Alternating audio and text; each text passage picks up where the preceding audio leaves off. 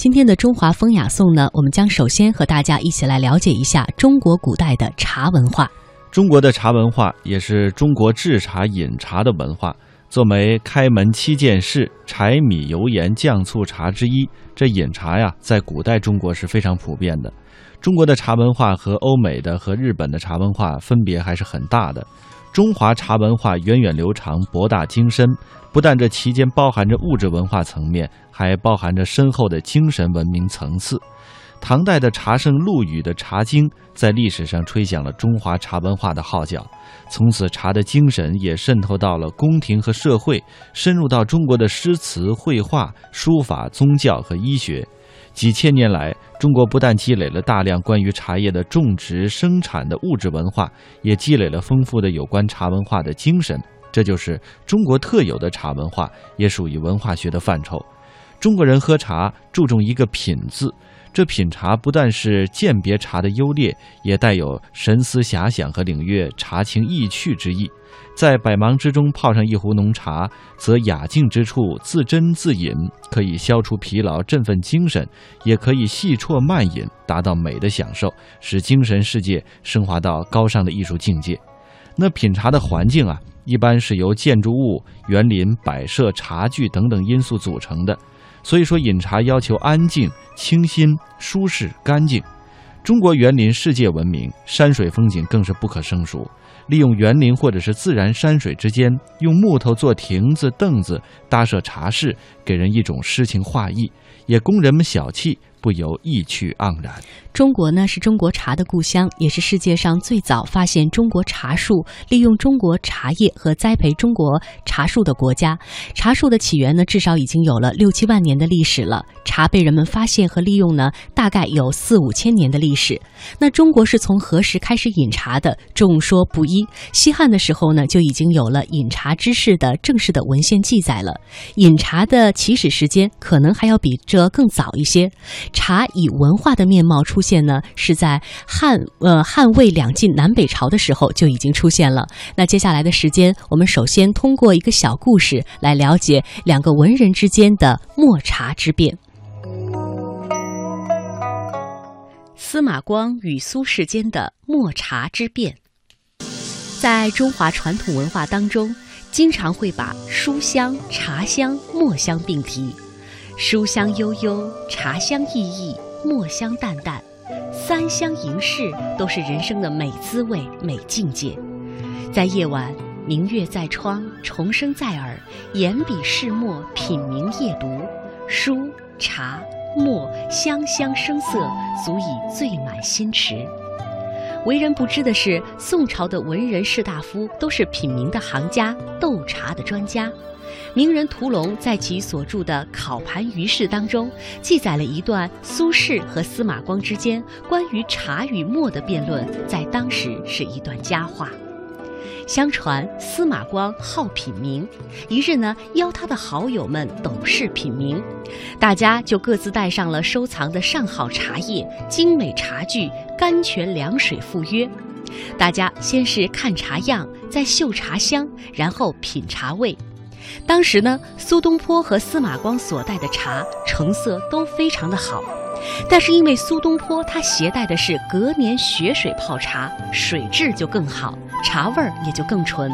于是，在这场斗茶当中，苏东坡占了上风。司马光当时内心是有一些不服的。当时茶汤尚白，他就趁这个机会呢和苏东坡开玩笑，他说：“茶欲白。”墨愈黑，茶愈新，墨愈沉；茶愈重，墨愈轻。君何以同爱二物呢？苏东坡不慌不忙，从容地回答道：“这两样东西在我看来有共同的品质。”司马光不解，问其原因。苏东坡解释道：“奇茶妙墨俱香，是因为他们有共同的品德，就像是贤人君子，他们有共同的操守。”你是不是也这样认为呢？话说完之后，众人都服了。这便是广传于文坛和茶界的墨茶之变，虽为文人轶事，但却是文人们最精致的心灵的证明。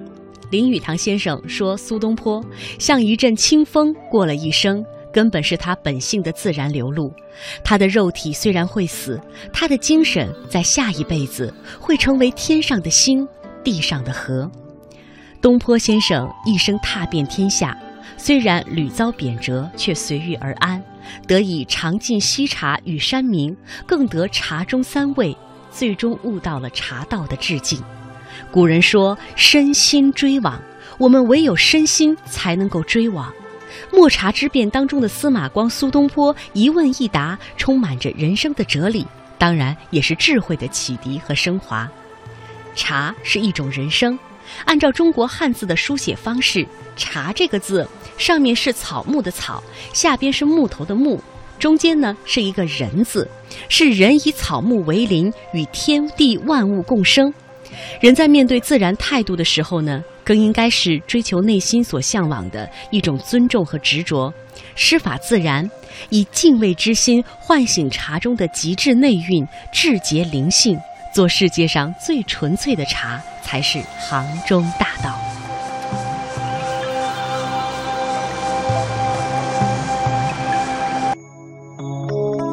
说到了茶，就不能不说到茶圣陆羽。那陆羽和《茶经》之间有怎样的故事呢？接下来的这段音频，我们一起来了解。在中国，无论是古代还是现代，喝茶都不是一件简单的事情。就像西方人喜欢去咖啡厅喝咖啡一样，在中国大大小小的城市乡镇，到处遍布着茶馆。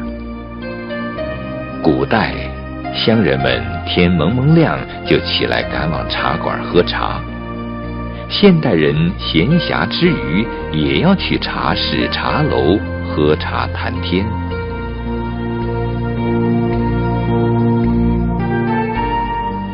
中国人是从什么时候开始喝茶的？陆羽在《茶经》里说：“茶之为饮，发乎神农氏，闻于鲁周公。”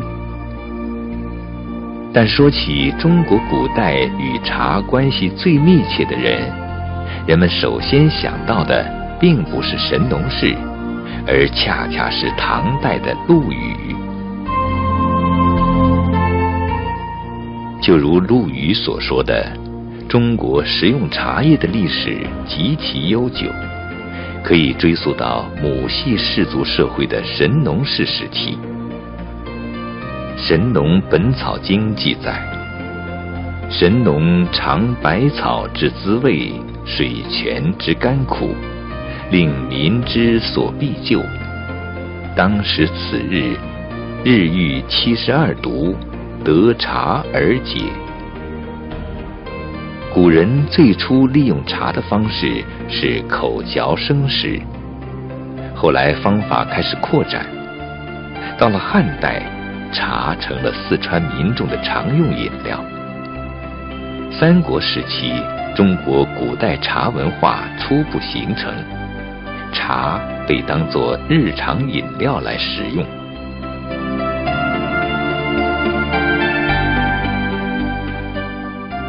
在隋唐时期，由于经济发达、生活安定，茶文化得到了进一步的发展。也正在这时，陆羽《茶经》应时而生了。悠久的吃茶喝茶历史，为陆羽写作《茶经》打下了良好的基础。但同时，也让我们产生了一个疑问。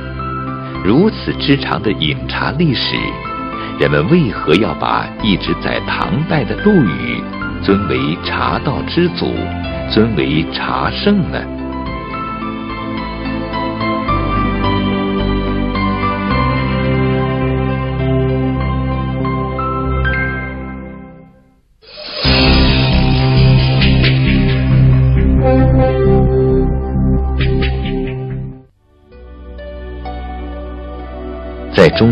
饮食玩乐的诸项活动中，只有品茶艺术升华为道。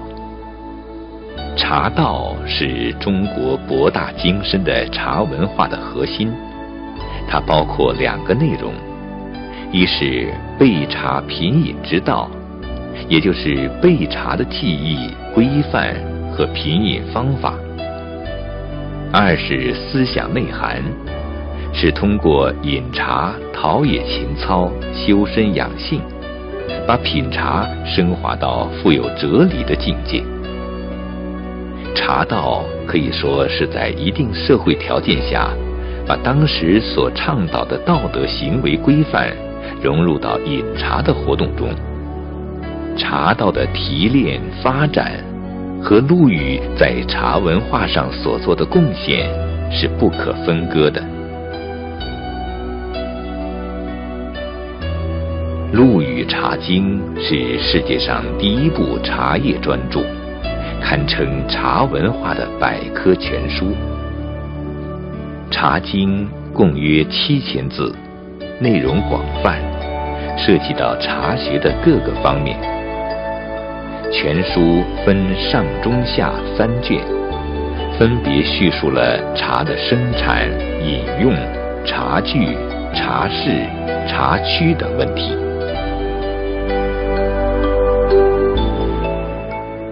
写作这本《茶经》，陆羽付出了巨大的心血。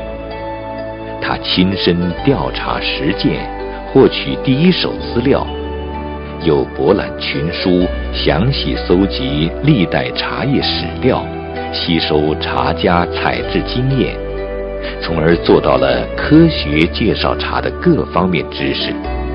也因此，使《茶经》成为中国古代最完备、最科学的一部茶书。他对唐代及唐代以前的茶叶历史、产地、茶的功效、栽培、采制、煎煮、饮用的知识都做了阐述，使茶叶生产从此有了比较完整的科学依据。对茶叶生产的发展起过很大的推动作用。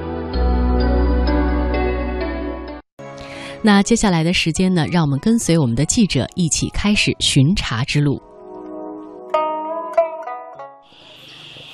因为每一锅茶你要专注的把它炒好啊。其实你看的好像是一个很机械的动作，比如不断的翻，但是你炒的好跟不好，火温大了，火温小了，然后茶有没有炒坏了，这个。都要很小心啊！当你专注在这里的时候，你就不会觉得很枯燥啊，或者说，哎，时间很长啊，或怎样。当然，体力劳动一些肯定是有的了，关键就是看你这过程怎么去看待了。当你很认真对待的时候，其实时间过得也就很快了。还有就是，呃，有的时候一件枯燥的事儿，如果说你能够从中找到乐趣的话，你就不会觉得它很枯燥，对吧？是啊。就是你觉得是乐趣在哪儿呢？炒茶的乐趣在哪？就是我能保证这锅茶没有被炒红，然后炒熟了没被炒糊，能它能在我手上就是能够很好的去呃出锅，就是等于是完成了一件事情，就是把这茶炒熟了，能够出锅，就对我来说就很大成就了，就就是乐趣啦。但是如果这锅茶炒糊了，这个损失的第一是采茶人的辛苦，第二是对这茶叶的不尊重，再加上这也要成本的，也要钱的，是吧？其实每一锅茶下去都有有一个责任感，不是你喜欢或不喜欢，下了锅你就要把它炒好。其实也是一份责任吧。有些时候你不能刚光是因为兴趣去做啊，就是就是你哪怕不喜欢炒茶，你不喜欢喝茶，但是那锅茶从下锅到起锅都是你在负责的，你就要对它负责啊，你就要把它炒好啊。这锅茶你摸一下手感很舒服，这个差不多出锅了，你可以摸一下。哦。可以用手摸一下，它是很软很绵，嗯，又不干又不粘，很舒服。然后你一闻一下它，闻的是一种熟的香。对，你在炒的过程当中，它每个阶段的那个香味是不一样的。不一样，一刚开始下锅的时候是一种青草香，一种茶叶那种清气的一种香，然后慢慢转为一种花香，然后后面等到炒熟的时候转为一种熟香，现在闻起来就是一种呃那个有点像板栗的那种粉香粉香熟香，就是那现在摸摸手感也对了啊，然后呢，味道香气也出来了，就差不多我们就可以起锅了。比方说，客观的说一下，你一开始做这个工作的时候，你对它的规律还没有把握的时候，你会不会有一些急躁？会啊，所以刚开始做的时候做的茶都是很喝起来就很燥。其实人家说你做茶跟做人也是一样的，喝你那泡茶就能看得出你做那锅茶的一个当时的心态。你做它的时候、炒它的时候、揉它的时候，有没有很急躁啊？呃，性格怎么样啊？做出来。基本上能从茶叶里面喝出做的那个师傅的一种性格。这个我们师傅就有这本事，而且能喝得出，从这一泡茶水里面能喝得出这个茶树的生长环境，然后呢，炒茶、制茶整个过程、尾雕心整个过程哪个环节出了问题都能喝得出。哦，那炒茶会不会也磨练人的心性？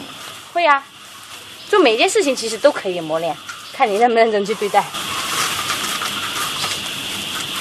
出锅了，这锅茶我还是比较满意的，至少没炒红，炒熟了，而且手感软绵绵的。明哥看看是不是？我自己来吧，你炒你的，没事，我的火小。你看，明哥看看这锅茶还是不错吧？炒的还是比较满意的，墨绿墨绿的哈。这一点也不能浪费吧？嗯，一会儿给你们喝泡茶，可能你们更能感受。我们这个茶揉好之后就能喝了。是吗？嗯，一会儿给你试试。但那它再往后就是晾晒的工序了吧？是啊，再往后就是晾晒的工序。等它晾好晒干之后呢，香气会更好，但是滋味啊、厚度啊、口感啊，其实现在就已经能喝得出了。哦，其实如果你喜欢这个工作，你喜欢茶叶，你就做的每一个过程其实都是一个享受。现在把鲜叶准备好，然后等一下起火就炒下一锅了。大概今天还有一人两口锅，一人还要炒两锅吧，再炒两锅。然后呢，等一下十二点钟左右呢，他们今天去采鲜叶去了，把鲜叶背回来，下午又可以继续炒了。晚上还要炒，对，我看这两天好像山上好多人家都是连夜在炒的。因为你现在下过雨之后，茶叶发的很快啊。他们白天要去采，采完之后呢，然后呢中午尾调好了就要炒，然后你晚上也要加工啊。它鲜叶尾调好了，晚上就要加工。你不讲，第二天他们老百姓又去采茶叶去了嘛？他这种工作其实它的短期强度还是挺大的。是啊，但是就抢一个春茶一个秋茶，就不是说每天都有这么多，因为这段时间是刚好茶叶出来了嘛，所以特别多。那其实这种工作对天时还是挺依赖的，也要很好的去把握这个时间啊。啊。如果说下雨的话，你要怕茶叶晒不干啊，而且下雨也不可能去采茶呀，所以要靠还其实农作物都是靠老天吃饭的，很多时候天气决定很多。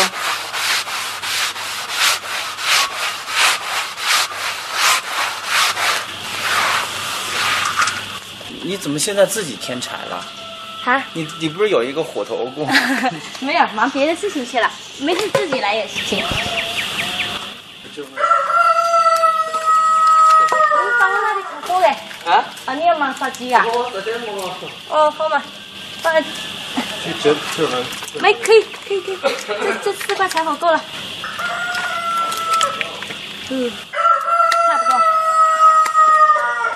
你用这个手这样子的话，它会隔得很远，然后你用手背其实也能感受。你看，嗯你用这个手掌的话感受不到，但是你用回手背，你就觉得哦，那个有温度蒸上来了，对，你就知道这锅烫不烫，火大不大了。然后你才知道茶叶一放下去，哦，它会不会哒哒响？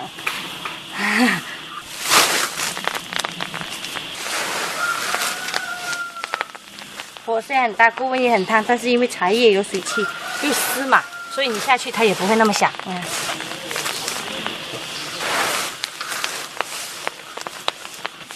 时间长了闻这个味道，会不会就有点要醉的感觉？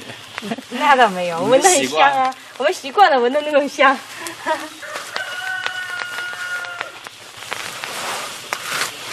喝茶能喝醉，闻这个我们还闻不住，闻得很香啊。注意一下我们从来不打香水，我说怎么茶叶什么香水能有茶叶这么好闻啊？哈。我觉得这个真的可以练耐心，就时间长了做什么事情都不急躁了。是啊，所以我以前性格很急躁的，但我现在上山爬山的时候也是啊。你看我这手都戴那么久都没打烂，我也很奇怪哇，原来小心了很多感觉。对啊，啊，我以前哇两下就碰烂了，经常打烂东西。炒茶很讲要很有耐心的，真的。你一急躁的话，茶叶就麻烦了。哎，会不会现在有新的加工方法，就是用机机械来炒？可以啊，可以用机械啊。但是机械的话呢，嗯，怎么说吧，它跟人工不一样，就是说机械呢能做得出很统一的，就是统一品质的东西是没问题的。人工炒嘛，你想想，就就是一锅跟一锅，因为火的不一样啊，茶叶的不一样啊，可能都会有许少许的差别。机器嘛，就是一次性过，一模一样的东西出来了。但是呢，机器呢没有那种这种铁锅的那种香。就像我们吃饭没有柴火煮的，电饭锅煮的呢，跟柴火煮的呢，怎么都不一样。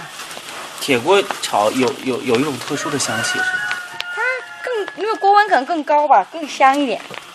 还有手工做的嘛，跟机器做的也是不一样。机器的话，也也看吧，有些人做的好的也做的蛮好的，但是它机器不容易像手工这样的控制，它可能杀不熟啊，或者怎么样啊，就不一样。但是机器它快，是啊，它快。它一天，如果你一天要做一两吨鲜叶的话，你只能用机器，用手工，你真的是人工没法控制。就是说，你看你自己选择了。其实手工炒也有炒的好跟炒的不好。如果你手工炒的不好的话，那还不如用机器，这也是实话。所以关键是看你对茶叶的要求，或者说你自己到了哪一个口感。可以，我够温度够。现在就这么大些，还不用减火。像你说很多很量很大的，一天人家做几吨几吨的那个，肯定只能用机器。像这种古树啊，量特别少的精品的一点东西啊，肯定就是用好一点手工做出来，肯定更能体现它价值了，更能还原它的生命了。那能喝得出来是机器炒的还是手工炒的？能喝得出啊，当然能喝得出了。其实会喝茶的人还是蛮多的，毕竟茶文化几千年历史了，是吧？撤掉电话。这是在跟火头说让他啊，帮我帮我撤掉点火，撤掉点火。啊。嗯。你经常喝茶吗？一会儿请你喝喝茶。呃，我知道，但是我到现在还不太会喝普洱茶。其实什么叫会？你认为什么叫会？什么叫不会呢？我不太懂得欣赏它的那个口感。就是说你还有点不习惯喝，是吧？对，因为我以前主要就是喝绿茶。那其实喝绿茶跟喝普洱你很容易找到共性啊。你喝它比较香，你喝绿茶是主要喜欢喝它很香，是不是？啊、呃，其实普洱茶呢，我认为是刚好是介于六大茶类的这种，呃，很比较调和的。嗯，特别调和，就是说它不像绿茶那么香，不像红茶那样子那么润哈，也不像诶乌龙茶。啊乌龙茶那种厚，但是呢，它具备了这些这些茶类所有的一个平衡感，就是它又有香，然后又有回甘呀、生津，然后又有那种润度，又有滑度，又有厚度，该有的都有了。所以我们说啊，如果你会喝普洱了，你你就会喜欢上。嗯你看那个，你原来在广东对吧？啊广东人一般喝乌龙茶喝的多吧？是啊，最早的时候，其实很多人最早的时候都喝绿茶啊，喝铁观音啊。后面慢慢，当你喝到好的普洱之后，真的没解了。我是发现是这样，那你喝到好的普洱是没解了，喝茶也会上瘾，真的。嗯。当你对于一一一泡好茶的追求越来越高时，你就会发现，你真的会不辞辛苦去看看那棵茶树，会去感受一下不同的东西。就是真的有的茶叶能够让你喝到大自然的味道，你指的大自然的味道是，就那种森林的味道。就你在喝茶的时候，其实你的情感是随着茶在不断的。果足够好的茶的话，能让你就是你能用心去感受到那泡茶的话，能让你感受到这个茶的生长环境，生长在那种大自然森林里。就像你去到，嗯，你没有去过这边的热带雨林哈？去了，去过啦。嗯。然后去那里不是不是很多负离子嘛，森林密布嘛。然后你打开那个窗闻的那种，窗上的木头有股很很清新的一种味道，就是那种森林的味道。那你在炒的过程当中，会不会也有感受到这种层次感？嗯，这个茶的环境来自很好的环境的话，你也能够它的那种香味能让你感受得到。嗯。